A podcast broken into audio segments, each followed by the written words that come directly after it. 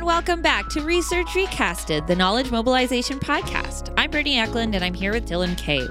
Today on the podcast, we're going to stray a bit from the beaten path in a special episode where we speak with university and community partners on collaboration, innovation, and the role that post secondaries play in improved health outcomes. Joining us are Dr. Christy Raymond and Reg Joseph. Dr. Raymond is the Dean of the Faculty of Nursing here at MacEwan University and a strong advocate for nursing research in Canada. Her research program looks at nursing education and practice, and she has a special interest in the development of nurse educator capabilities and the creation of meaningful clinical learning environments for students.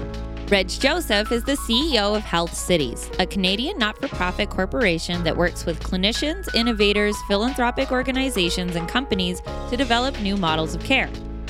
Joseph has 20 years of experience spanning the health and technology and investment sectors, and in his role at Health Cities, his focus is on developing new pathways for healthcare delivery to drive better health outcomes and economic growth. In addition to serving on multiple boards of health technology companies, Reg currently serves as chair of the board of BioTalent Canada and on the MacEwan University Board of Governors. Reg has his Bachelor of Science in Physiology and an MBA in Finance. Before we begin, um, we'd love to get some context on the relationship between MacEwan University and Health City. So, can you guys both walk us through the relationship and how we came to be having this conversation? Christy, do you want to kick us off? So uh, maybe I'll talk a little bit about in terms of health research and also health innovation.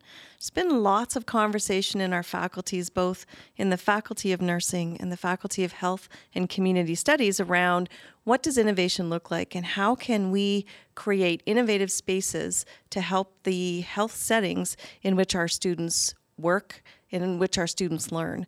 And so I think that was the impetus for us connecting and figuring out how does health cities and our faculties work together to change the outcome, to change the future of health outcomes, but also to really look at what are those partnerships and spaces of possibility that we could capitalize on for mutual gain and also to look at the mutual gain of the health system. That's perfect, Christy. I'll I'll add one point, which is when we start looking at where health is going in the future, community pay, plays a key role, and and the reason why it pay, plays a key role is the social determinants of health are a big indicator of how well our health system is doing. And so, one of the things that attracted me to MacEwan is that connectivity with community and the fact that they're also training our next generation of healthcare leaders. Uh, was a perfect combination for us to say, okay, how do we work together to lead the innovation that we're starting to see in health, and what role can MacEwan play in that? Okay, so theoretically, um, what would a collaboration between Health Cities and MacEwan look like? And how would a collaboration like that help drive something like innovation? And what does innovation look like in health outcomes right now? There's a lot around how do you define innovation. So I define innovation in the broadest sense, looking at what is that quality improvement that happens in the environment to which you're looking to innovate. And I think that a partnership would look um, a lot around what does our faculty do first of all. So around the research but it's also about the processes and the people and about the content. And so looking for innovations in all those areas and finding partners within the community that can help us really engage in some design thinking looking at different ways that we engage with our community clinical partners and really um, somewhat smash not only the calendar but smash the ideas around what does traditional education look like? And how can we actually be that active engaged partner in those health settings and make change? Awesome. Yeah from a health cities perspective like what what would that collaboration um, look like from your perspective? Yeah definitely. So one of the things we know we're facing in canada writ large is a talent shortage uh, particularly in the health and life sciences. Uh, so you'd mentioned my role with BioTalent Canada. They've done a lot of labor market information work across Canada. And for every position today uh, that's available, um, for every two positions that's available today, there's only one qualified candidate. Okay. And that's jumping in the next number of years to four positions for every qualified candidate. So we have a talent challenge. And this university, of course, is a trainer of talent. And, and so I think it's an obvious opportunity for us to partner uh, with MacEwan and particularly in the health uh, disciplines to look at how are we training uh, that next generation uh, of talent. And um, as Christy had mentioned also, we're not just looking at excellence in healthcare, which we already know we're, we're graduating those students that have excellence in healthcare and clinical practice. But how do we now interweave into that education, that innovation mindset, to look at new ways of delivering care that's going to drive better health outcomes in our community? And that's where we get really interesting. And that's where we also jump into other aspects. So, how do we start working with the faculty of business and looking at companies and their role that they play? And how do we start looking at other faculties that can bring different sort of talent sets to the table? Because we're going to have to pull from many different sorts of skill sets to Right. be able to manage this challenge. Yeah.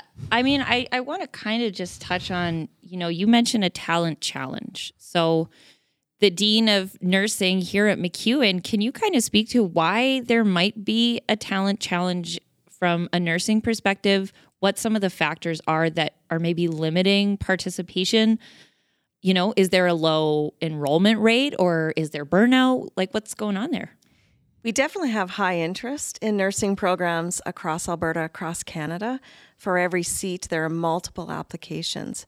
But I think the talent challenge comes from being able to educate the right graduate for the right time in the right space.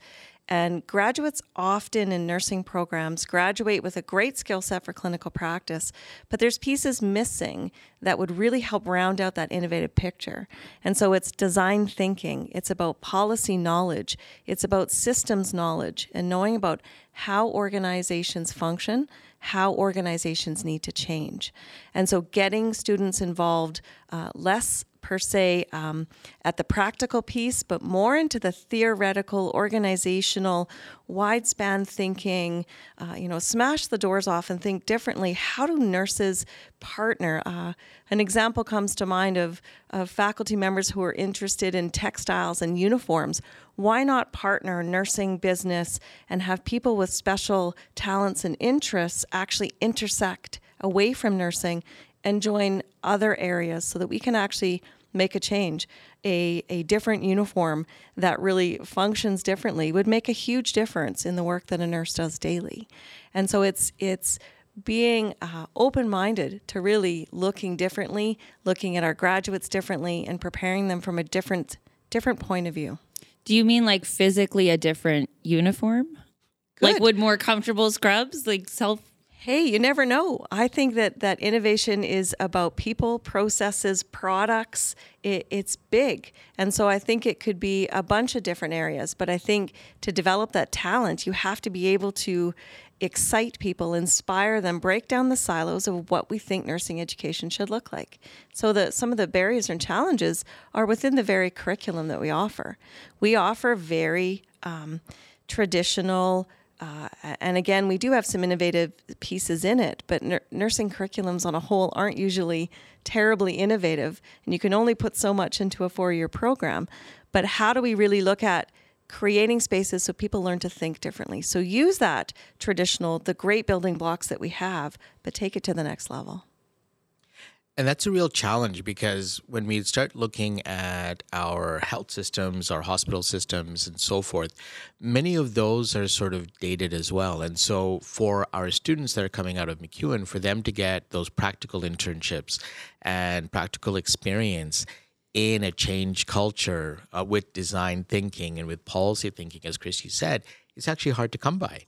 And so, this is where an academic institution like MacEwan has to really think hard about saying, okay, well, the receptor capacity for that is not necessarily there. We actually have to build it here in our school and then have them go out and lead that change. And that's that's difficult to train, uh, particularly when you've got you know a really robust four-year program uh, that you're barely trying to squeeze every, all the clinical work in. And so you know that's that's it's going to now require some creativity, and uh, that's where I get excited. Right. So you had mentioned um, thinking about implementing curriculum changes into helping, um, you know, bridge the gap between these these real world experiences and things like that. What are some of the barriers to changing the curriculum, and how can we as academics work to make curricular changes that will drive those changes? So, health curriculum often comes from a uh, somewhat of a reactive standpoint. So we tend to to follow the lead of of things that are occurring in the clinical setting, and I think we need to switch the mindset first of all into a proactive mindset where we're actually leading, not necessarily following and part of that comes from um, the curriculum piece, but curriculum not so much in terms of what happens in the classroom, but it's that creative incubator space that you create where people can learn to think. And so some of the challenges around that is it's not as black and white as as sometimes what regulators and program approvers want. They want certain numbers of hours and certain numbers of experiences and the span of experience. So we have to start by planting seeds with our regulators and talking about how we can actually work together to change. And so part of that is is opening up the table and having nursing education policy practice, community partners all at the same table. We don't have a common table where we all sit. And so I think that's the first thing is starting that dialogue. The part two that that becomes a bit of a challenge is the time frame in which we need certain approvals for curriculum to go through not only government but also our regulators and, and other regulators. Often we find governance procedures are, are slow within an institution. Then you couple that with program regulators at a provincial level and then you've got government regulators as well who like to have certain things happen with degrees diplomas credentials etc so i think it's finding the space to be able to act more nimbly uh, and find that nimbleness tends to be a buzzword now at MacEwan uh, and how we work around that and get people to change how long that takes. I find that really interesting. Um, you know, we deal with it in almost every department. I think here at the university, um, the ch- challenge to curriculum changes and, and things like that. And uh, uh, it's right. At what point are we falling behind? You know, it's it's hard to stay on on the cutting edge of technology of of everything that we're dealing with when we're forced behind all this policy. So um, I think, um, and this is something I'm very interested on your perspective, Reg, because you have a background in business, and I think business by nature is innovative. You have to find different ways of approaching a problem or a service or a product to keep people interested, and you have to adapt to changing times. So, you know, as someone with that business background, like how can academic spaces work around some of those restrictions?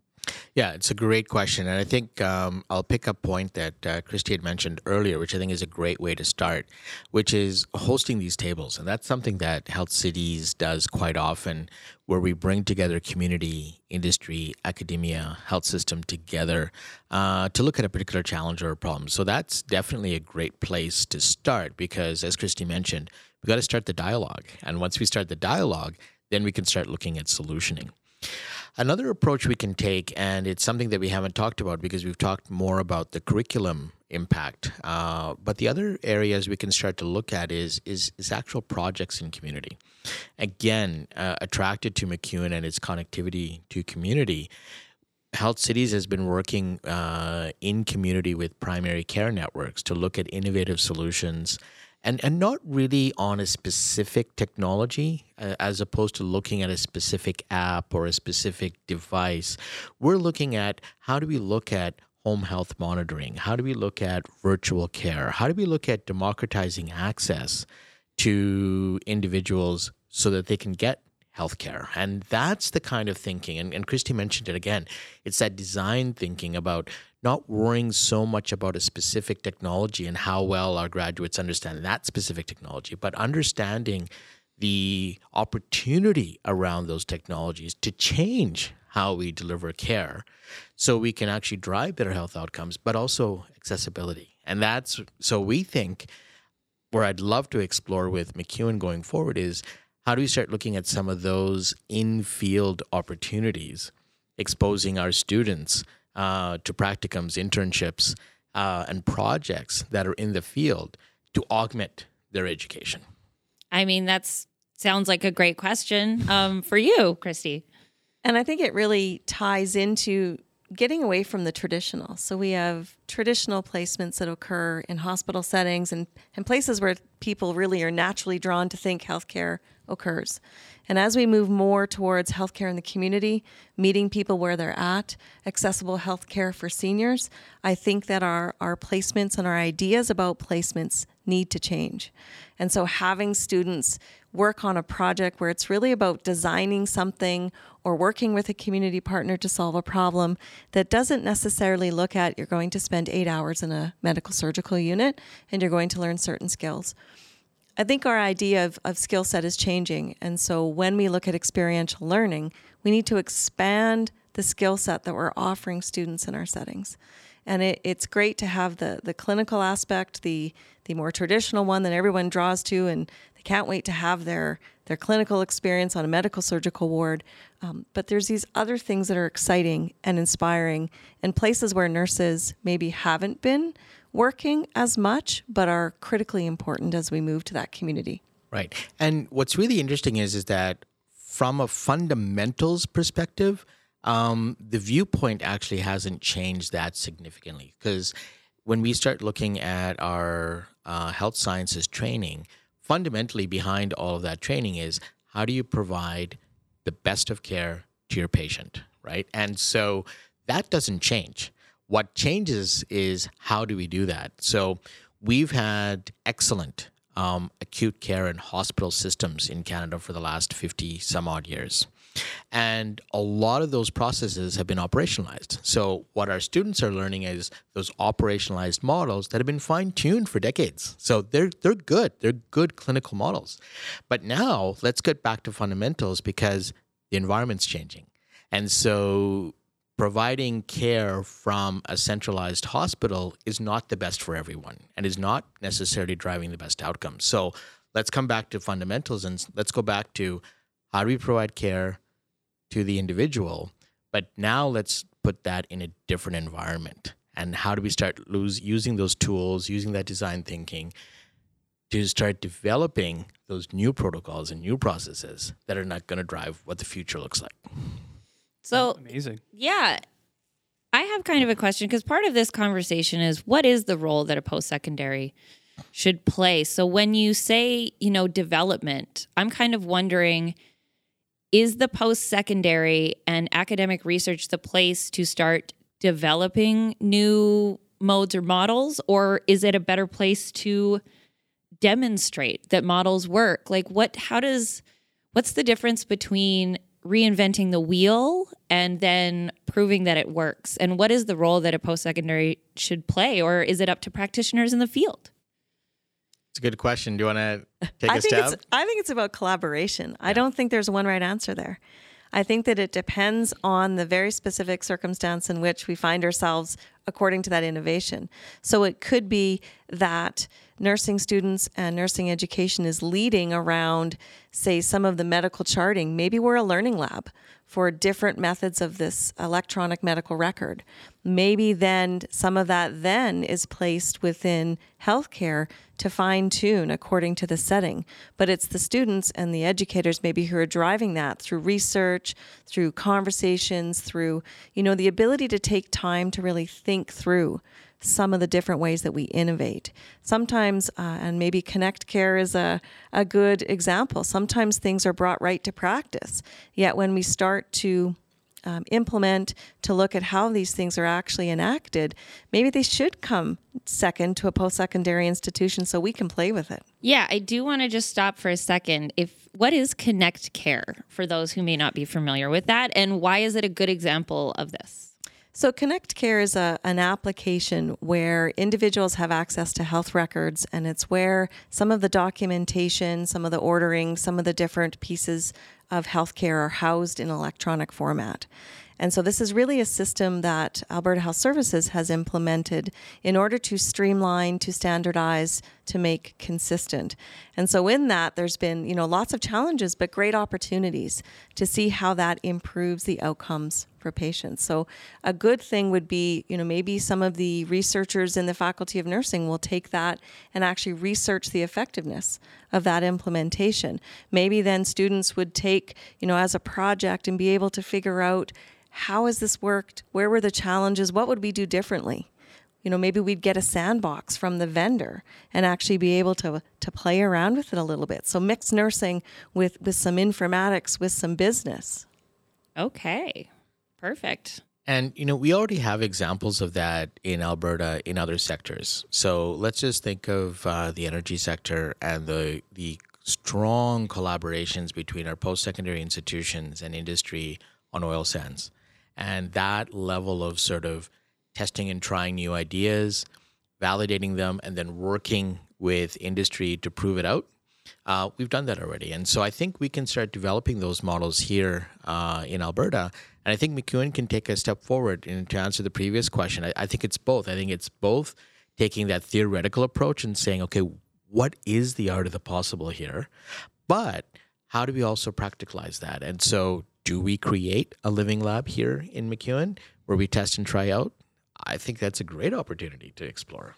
I think something um, that pops into my head, though, I mean, when you mention the collaboration between academic institutions and the energy sector, there's a lot of money there. There's a lot of people that are willing to pay for research um, that is surrounding that sector. Is there that much, I guess, financial incentive for healthcare research? Like, what does the landscape look like from that perspective? I'm going to jump in and tell you that. Perfect. A- absolutely, there is. Um, but it's it's categorized differently. So we look at it as a health spend in our province, right? And if we look across the nation again, most provinces are getting pretty close to 50% of annual budget is being spent on healthcare. And that's rising every year.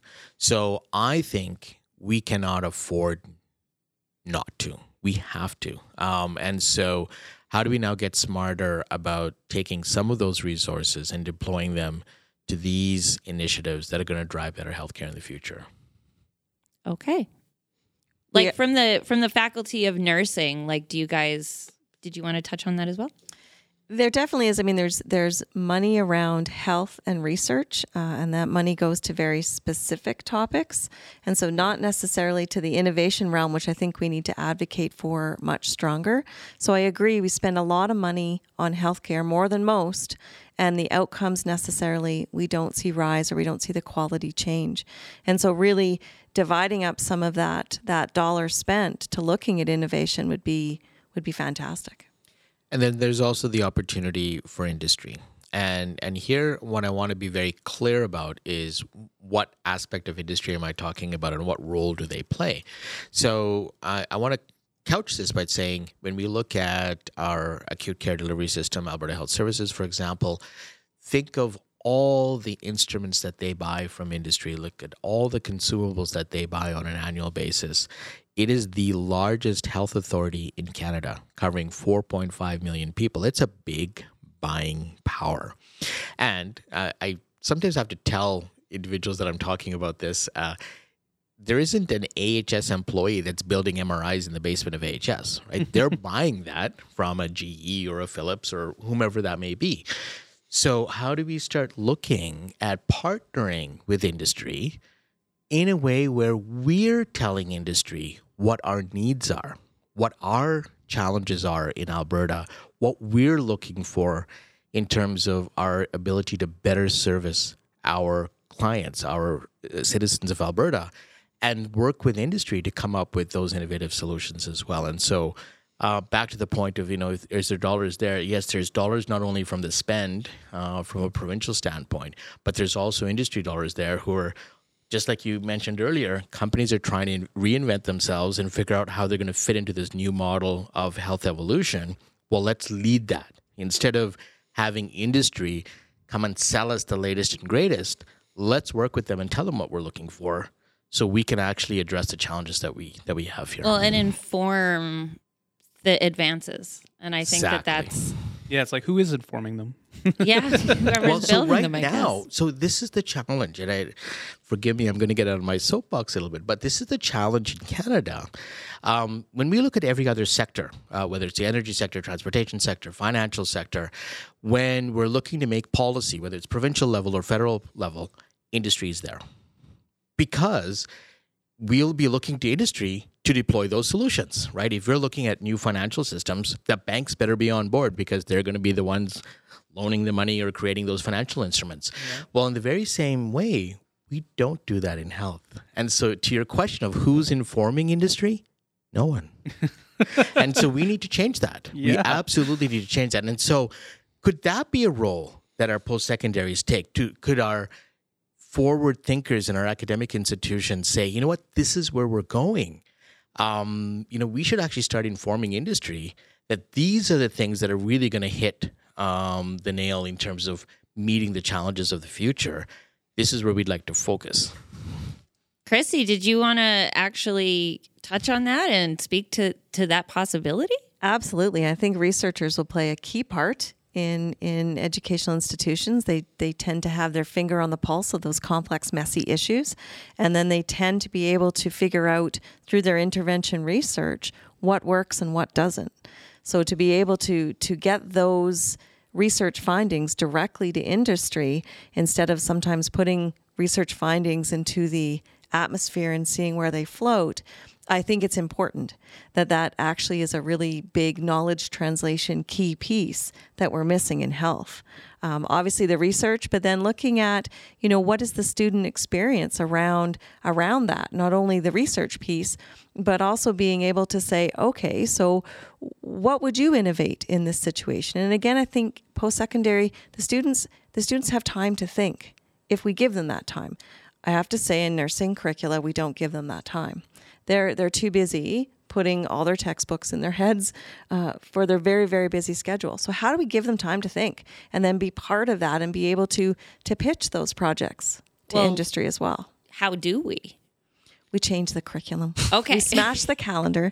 we change the curriculum, and um, yes, Yeah, a lot no, of people just- get very upset with me. I know, but I'm curious. Like we're sitting here, we're having the conversation. Curriculum is something that's very important um, in informing all of the things we've talked about. So theoretically, like what? How would you change the curriculum if you could major wave a wand and next year curriculum was different? Would you make it a five year program? Would you change the way that classes are structured? Like, how do you give nurses more time to not only remember how the entire human body works, um, mind and body, but then to think innovatively and have time to be creative?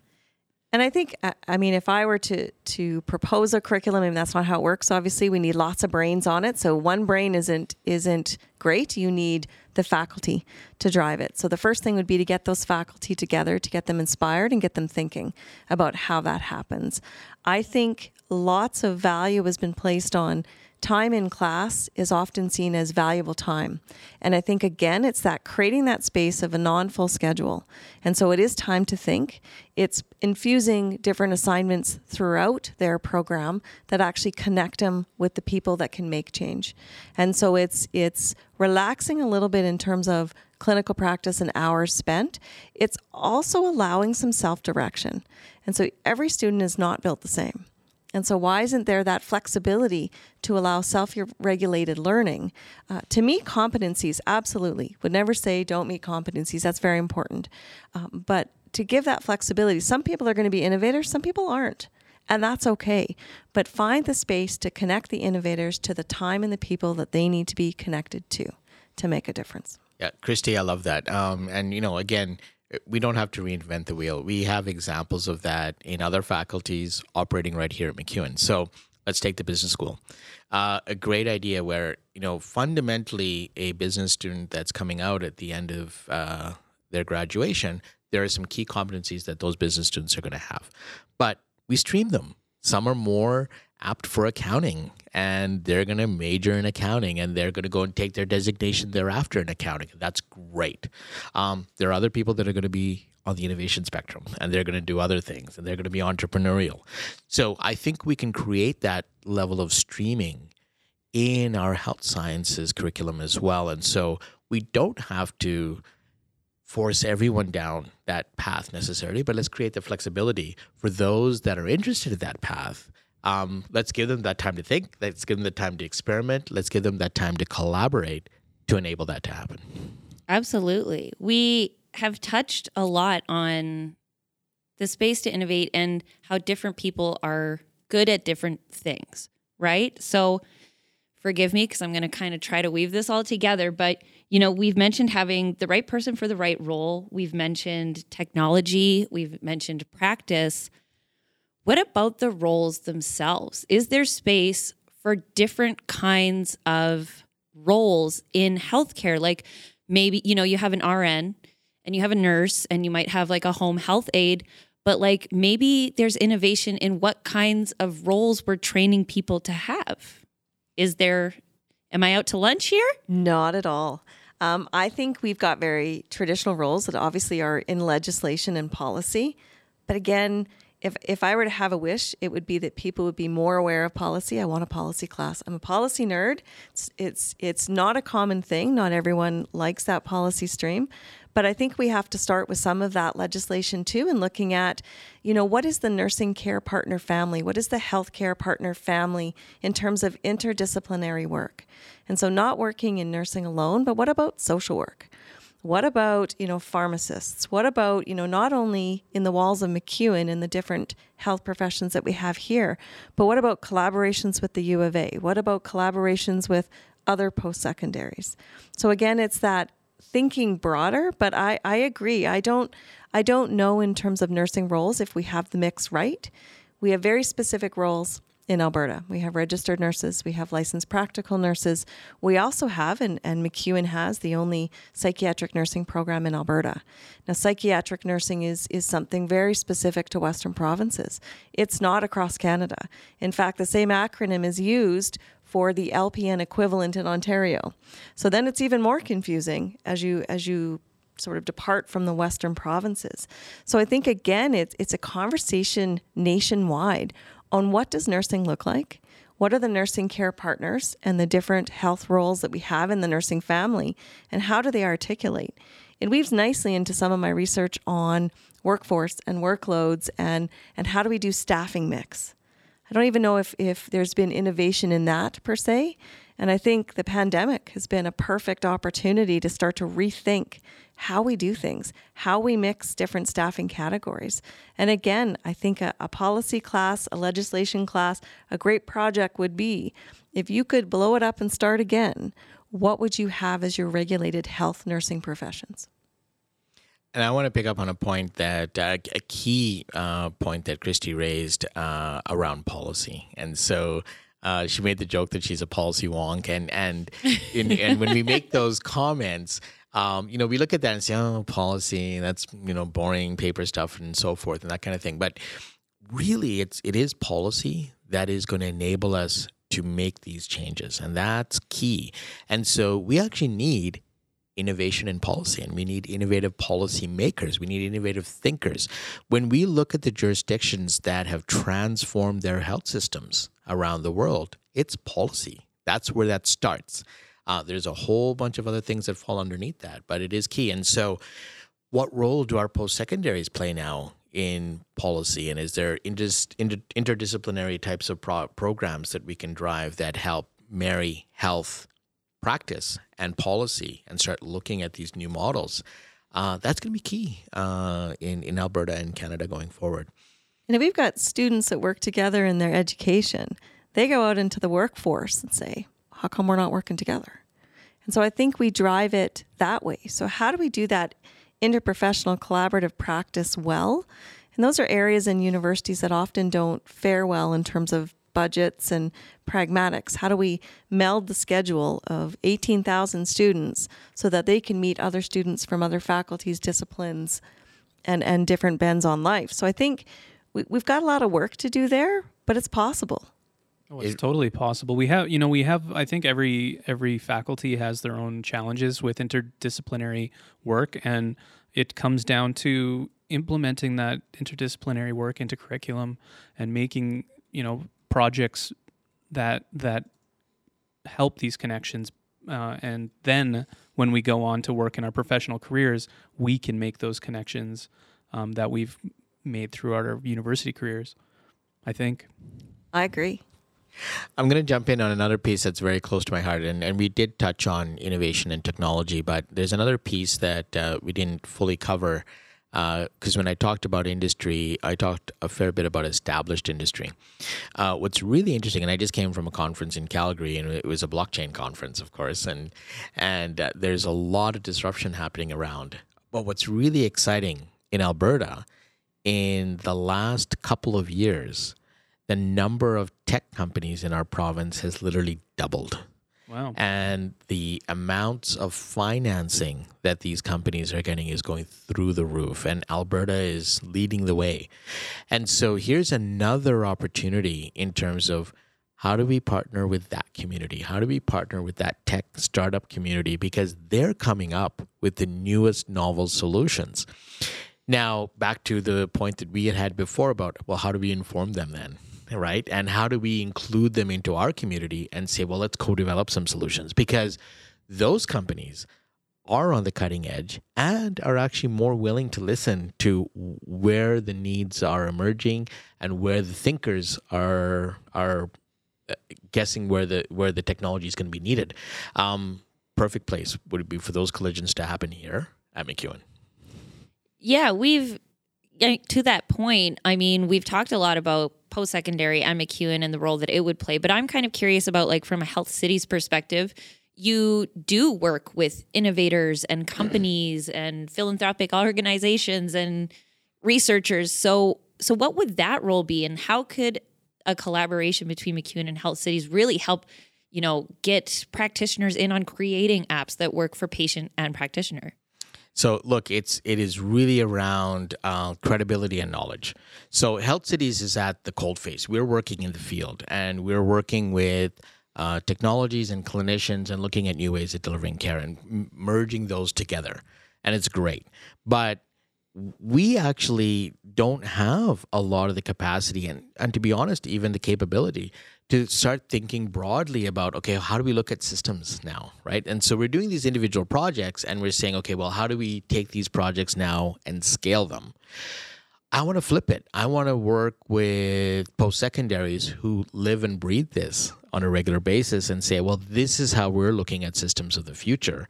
Um, how do we model that right? And then now we can get smarter about how we're modeling that. And so that's where i think there's a great opportunity for the work that we're doing in the field with health cities to meld that with our post secondaries and actually do things that are purposeful in terms of systems change.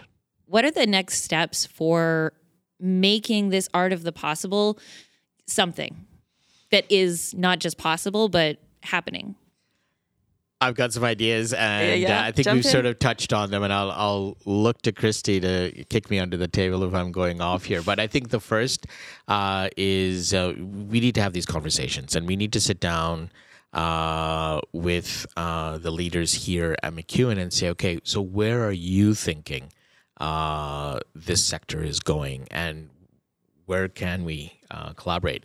The the second piece is let's start hosting those tables. Let's bring the individual practitioners to the table. Let's bring policymakers to the table. Let's bring our academics to the table, and let's start co-designing uh, concepts and ideas. And then lastly, let's implement them. So, do we implement them here in a test and try lab first, and then take it out into the real world?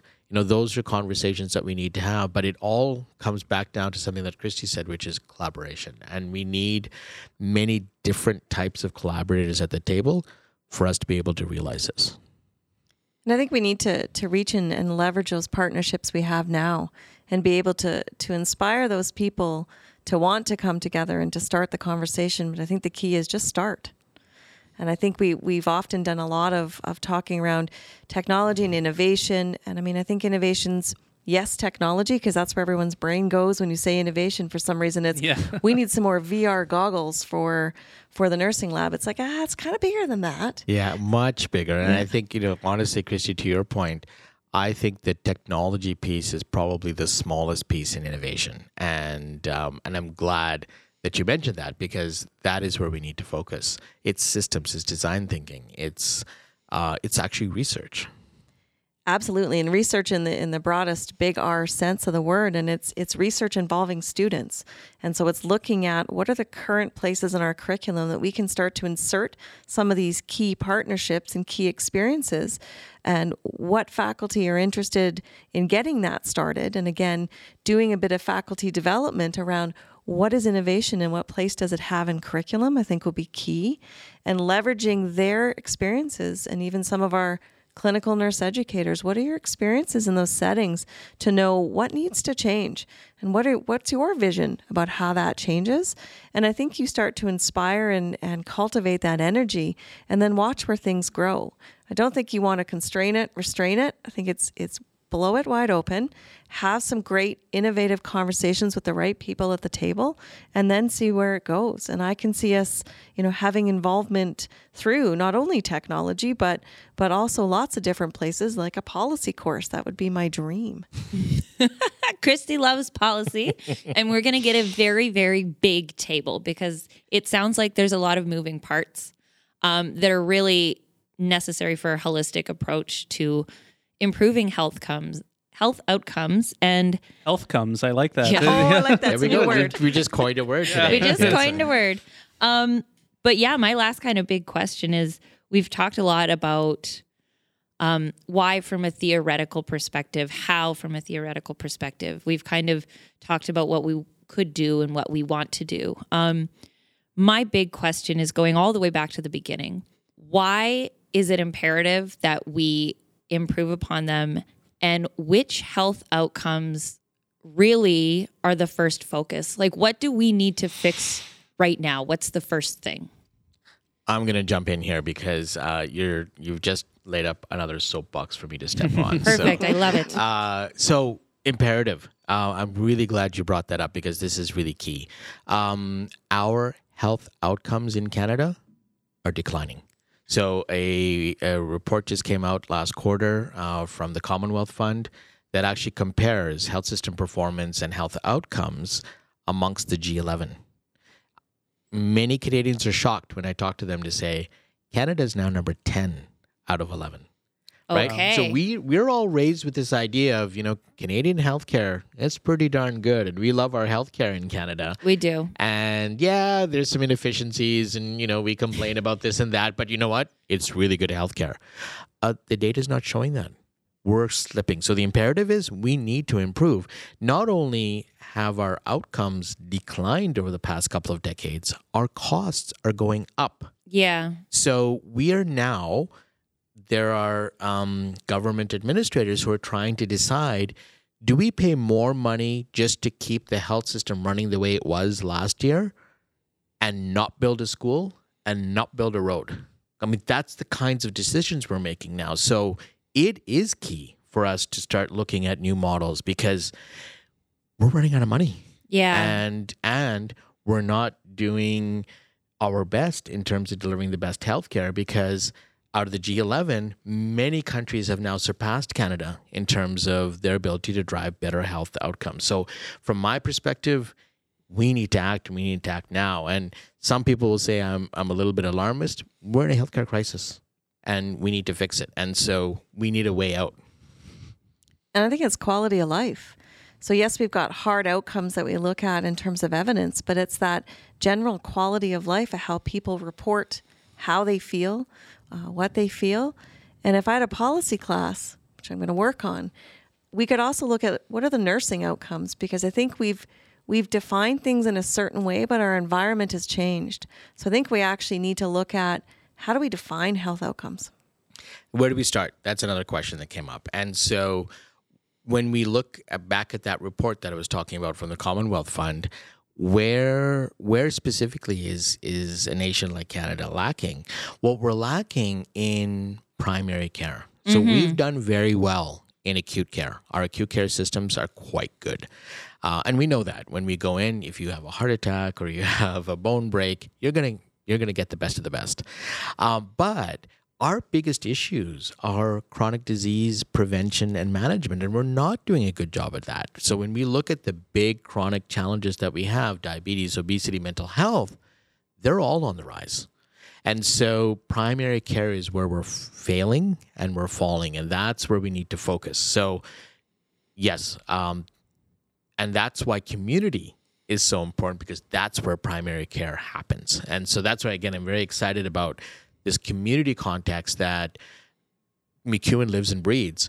We need to apply that into healthcare. And now let's interject policy, let's interject innovation, let's interject design thinking to see how we can actually create new systems to change that trajectory that we're on Yeah. and start increasing our health outcomes in Canada. Well, I, I imagine that, yes, maybe our acute health care is great, but if you don't have good health comes throughout the cycle, you're going to be putting so much more pressure Exactly. on acute. And especially if you are have a budget that is getting increasingly bloated for less quality of healthcare, then you're sacrificing other things like mental health care, education, all of these things that actually contribute to better health co- outcomes, I imagine. So, yeah, it's a pretty drastic picture um, or drastic needs um, to be taken. Did you want to touch on Reg's Point? Absolutely, and I think it's it's educating those individuals that are going to be flexible to be able to work in the different environments and the focus areas that we're finding where our outcomes are lower. So the preventative health, primary health care, we've raised those alarms before and we haven't necessarily moved the system in that direction as quickly as we needed to um, or as much as we've needed to. And I think we're seeing some of those effects now. And that's where innovation comes in, right? So let's look at it practically because we can sit here and say, well, we need to put more money into primary care. But let's put ourselves in the government administrators' hands who say, well, we're already spending 40 some percent of our budget on healthcare. Where are we going to find more money for primary care? That's where innovation comes in. That's where we start to saying, okay, well, can we create new models that actually don't cost more, that don't require us to build a, a lot of brick and mortar facilities? Can we look at a different way where we can actually be really efficient in how we de- uh, deliver new forms of care? But it's actually driving better health outcomes, right? And that's where innovation really comes into play. If we try to use the old models into primary care, we'll never, it, it's not going to work. No. So we need to develop new models. and I think with the innovators we have around in community, in academia, in industry, we can do it. We we have the brain power here. We talk about our brain power in Alberta and the talent that we have. Let's harness that. And let's get them in a room and let's figure this out. I don't know about you, but I just want to live in that smart condo that Age Well developed. I think that's fantastic. I haven't heard of it. Pray tell. So, according to uh, some of the tweets that have gone out around it, uh, Smart Condo has a lot of the technological pieces that help those who are aging to live in environments where there's support and access to the things that they need. So, keeping people in their homes longer, Yeah. being able to, you know, not put them in the brick and mortar hospitals, which cost a fortune, uh, to be able to sustain them and, and to raise that quality of life within their home environments through that mechanism. I think it's smart with the aging population. We look at what are those care measures that we need to do differently to help that population be well, uh, age well, and also you know live in in cheaper, uh, more economical, more efficient, yet more quality environments. Yeah, and so this is uh, an initiative that uh, Health City has kicked off in partnership with the Brenda Strafford Foundation and AgeWell uh, to start looking at tech-enabled uh, living environments that have can serve multiple purposes, and how do we integrate technology to drive better uh, quality of life? Yeah. Right, and so let's get away from this model of okay, you've diagnosed with X, you're institutionalized. And one of the things that's very clear, particularly in our Canadian system, is is that institutionalization is usually a one-way street. Yeah. So once you're institutionalized, you're there. The other thing we know, and the literature has demonstrated this, is that outcomes decline significantly once you're institutionalized. So from a better health quality uh, perspective, from a better quality of life perspective, let's start looking at integrating health into the home uh, so that it is part of your daily living uh, that is where we're going to start seeing some really interesting results. Um, and then, yeah, the offset is, hey, maybe we'll save some money as well. Yeah, I mean, ideally, and that's the thing is people are always like, oh, we don't have enough money for, say, mental health, universal mental health, psychiatric care, things like that. The thing is, is you need it. You need it, and we see it, especially when you're looking at some community partners who are saying the long term effects of people not getting help when they need it because it's not readily available is on the judicial system, it's in the healthcare system, it's just cost of life all around. So, Well, the old adage, an ounce of prevention, right? And we can do that here, but we need our innovators and we need our academic thinkers to come up with the models of, well, what does an ounce of prevention look like? And how do we deploy that? an ounce of and I prevention. think that's I a love it. I think that's a perfect point to just send home right at the end. Um, we're kind of running out of time today, but I just one last thing um, before we let let you both go. If there's anything that we missed or a really important point that we didn't get to talk about today, now's the time. We're going to give the floor to you, um, and let's just uh, leave it with you. Yeah, I'm surprised you're opening it up because we'll go on for that. No, we're, we, I think we've we've covered, uh, from my end anyway. I think we've covered uh, some really significant ground today. So thank you. Thank you. And thank you for your time, Reg. I know it's precious. Mm-hmm. Uh, I really value the connecting piece, and I, I look forward to further collaborations. As do I. Thank you. Awesome. Thank you both so much for for joining us on today's episode. Well, that's all we have for today's episode of Research Recasted. If you'd like a checkup on today's conversation, please follow the links in the episode description. If you think this podcast is fit as a fiddle, you can visit Research Recasted on your favorite podcast platform to catch new episodes every two weeks. Also, check us out on Instagram at Research Recasted, where you can leave a like, give us a follow, or send us a message if you have any follow up questions from today's episode. This has been Research Recasted, a knowledge mobilization podcast brought to you by the Office of Research Services and the Faculty of Fine Art and Communications at MacEwan University. Research Recasted is hosted and produced by Dylan Cave and Brittany Eklund. Music, sound design, and editing by Dylan Cave, with research, copy editing, and scripting by Brittany Eklund. Our executive producer is Raymond Buree.